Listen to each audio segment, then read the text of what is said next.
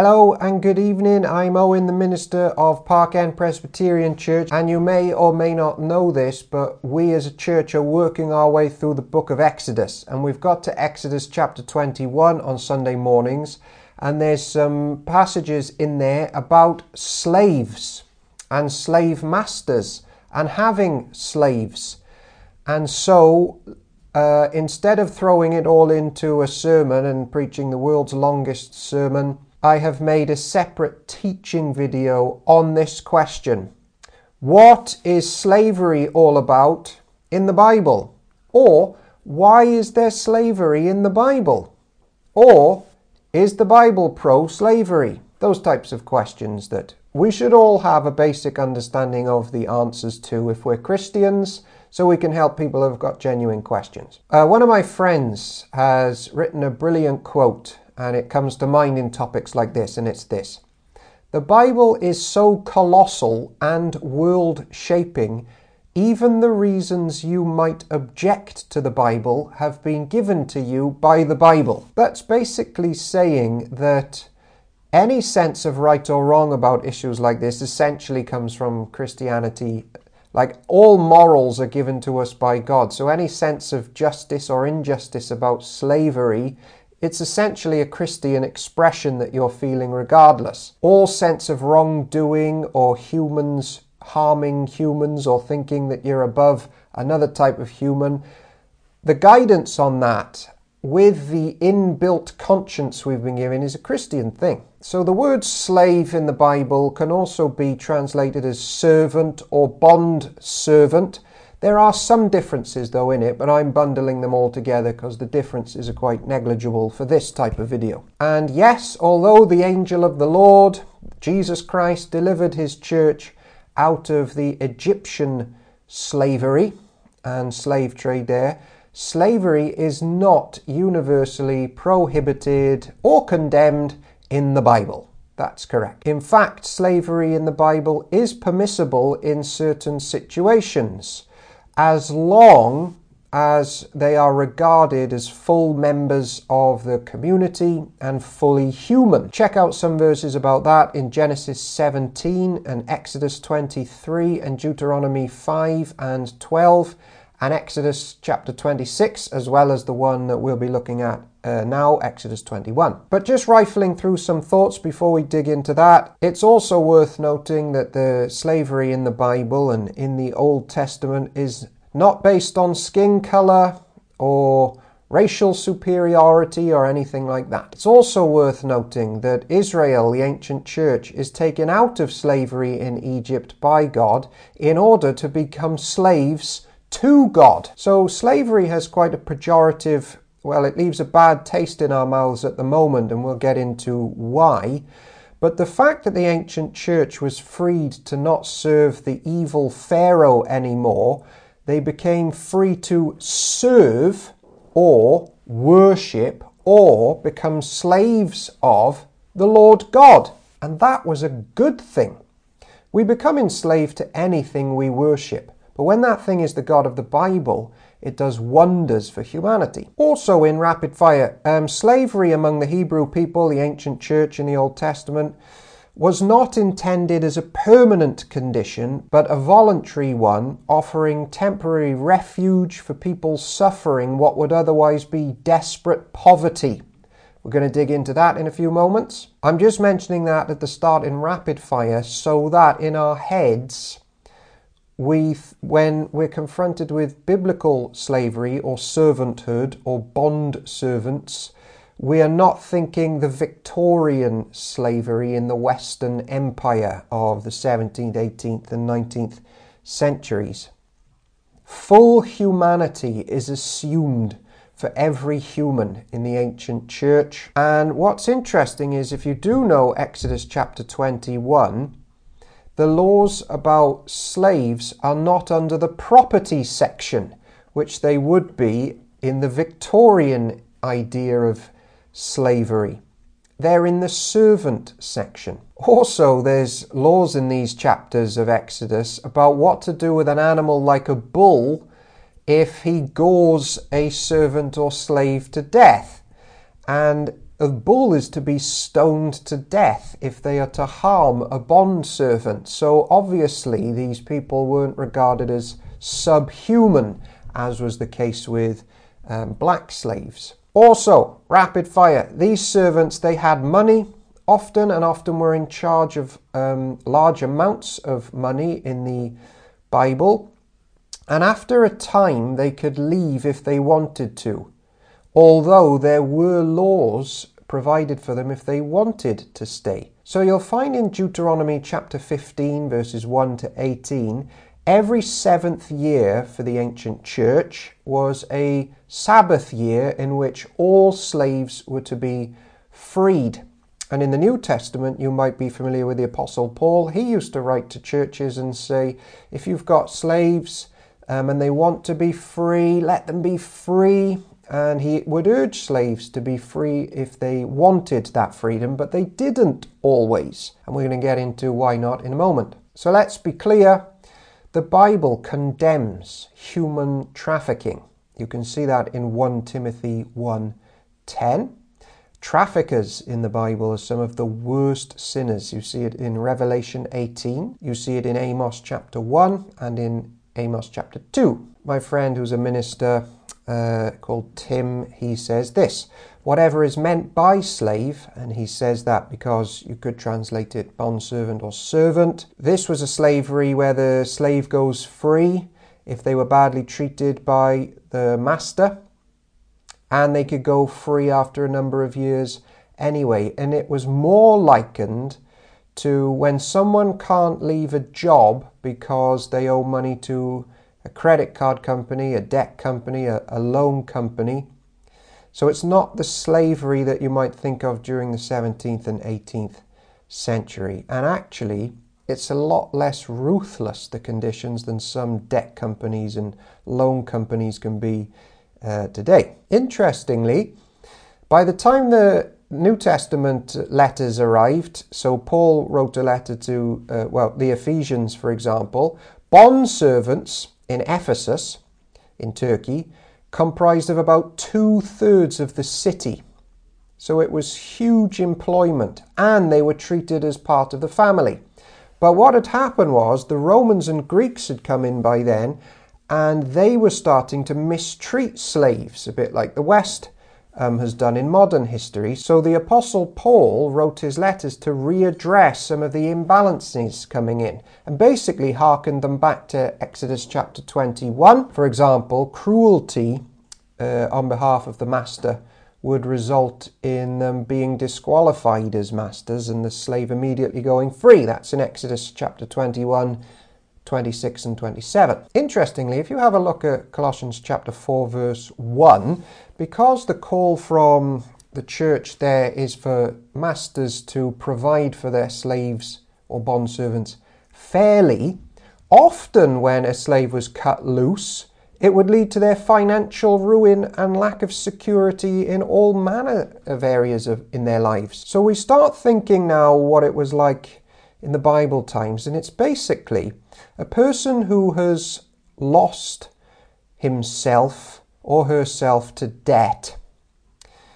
They can sell only one thing that they have to get out of that problem, and that was their ability to work. And that was seen as, as a loan. And in six years anyway, that loan was paid off and they are set free. That system almost sounds better than a student from college that has racked up so much debt, they're in it for the rest of their lives. So, this type of bond servant stuff and slavery is more like providing security for a person who is in like utter dire straits. Now, in Exodus chapter 21, verse 21, if you've been looking at that chapter, there's a bad translation in English. Here's the bad translation. But they are not to be punished if the slave recovers after a day or two, since the slave is their property. We're going to get to beatings of slaves in a bit, but that's a bad translation. It shouldn't say the slave is their property, again, because it's not in the property area of laws in the ancient church. It should say instead, since the slave is their money. And it And it's not saying a slave is nothing more than money to people or who the slave essentially is, or they're just cash. It's in the chapter of like paying off debts, and it's talking about that the owner gets money through this arrangement. There's money coming in to the master through the worker. So, in that sense, it says the slave is their money. If you want to see the value of a slave and who they inherently are, you go to a few chapters later in chapter 23, verse 9, and here's the heart of God for everybody do not oppress a foreigner. You yourselves know what it is like to be foreigners because you were foreigners in Egypt. And the equality that we feel for all humans, if you do feel that, comes because you are made in the image of God who values humanity more than even we do. And the God of the Bible makes no racial distinctions and has a heart for the poor and the needy and the fatherless and the widows. So it's important that we read these verses um, correctly and in the context of the chapters around them as well, and indeed the whole Bible. Now, what about these laws for beatings? What's all that about? So let's have a look at Exodus 21 20 to 21. Anyone who beats their male and female slave with a rod must be punished if the slave dies as a direct result, but they are not to be punished if the slave recovers after a day or two, since their slave is their property. So think of that like this. Consider that many of those slaves or bondservants sold themselves into servitude as those who had lost everything. Now, it wouldn't be beyond a stretch to say some of those would have been lazy people. Bible's clear that laziness often leads to ruin of yourselves and to those that you love. And my friend Paul has got a good few helpful comments on this. He says this Think of it like crime and punishment. Maybe that bond servant and slave still carrying on habits from their previous life that had led to ruin was stealing money, time, or resources. How were they to be disciplined or punished? And we have now the physical punishments, yes, but they had to be measured and reasonable. So the masters, they couldn't treat others disrespectfully or treat them as worthless. So there are measures here for physical discipline.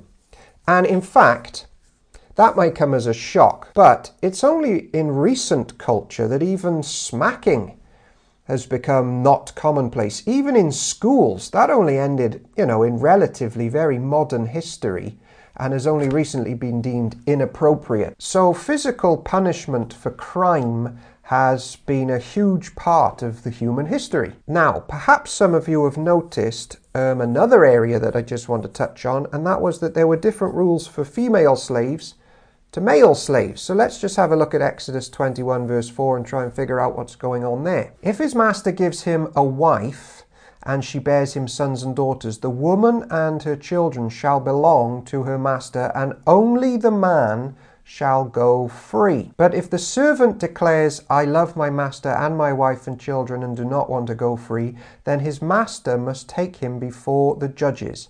He shall take him to the door or the doorpost and pierce his ear.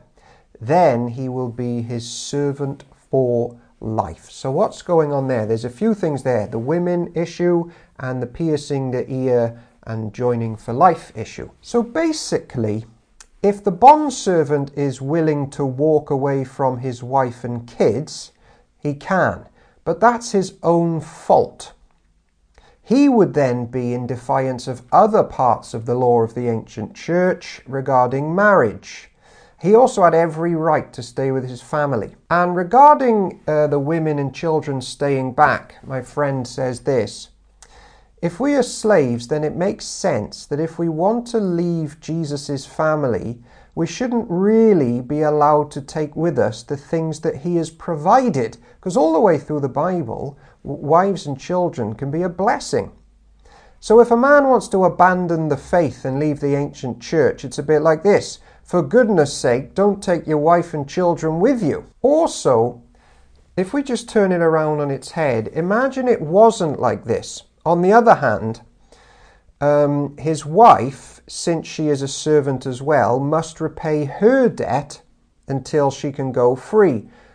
If it wasn't like that, a woman could be quite deceitful by racking up debt and then selling herself into slavery to have her debts covered, only to marry someone with a short time left on his term and then go free with him.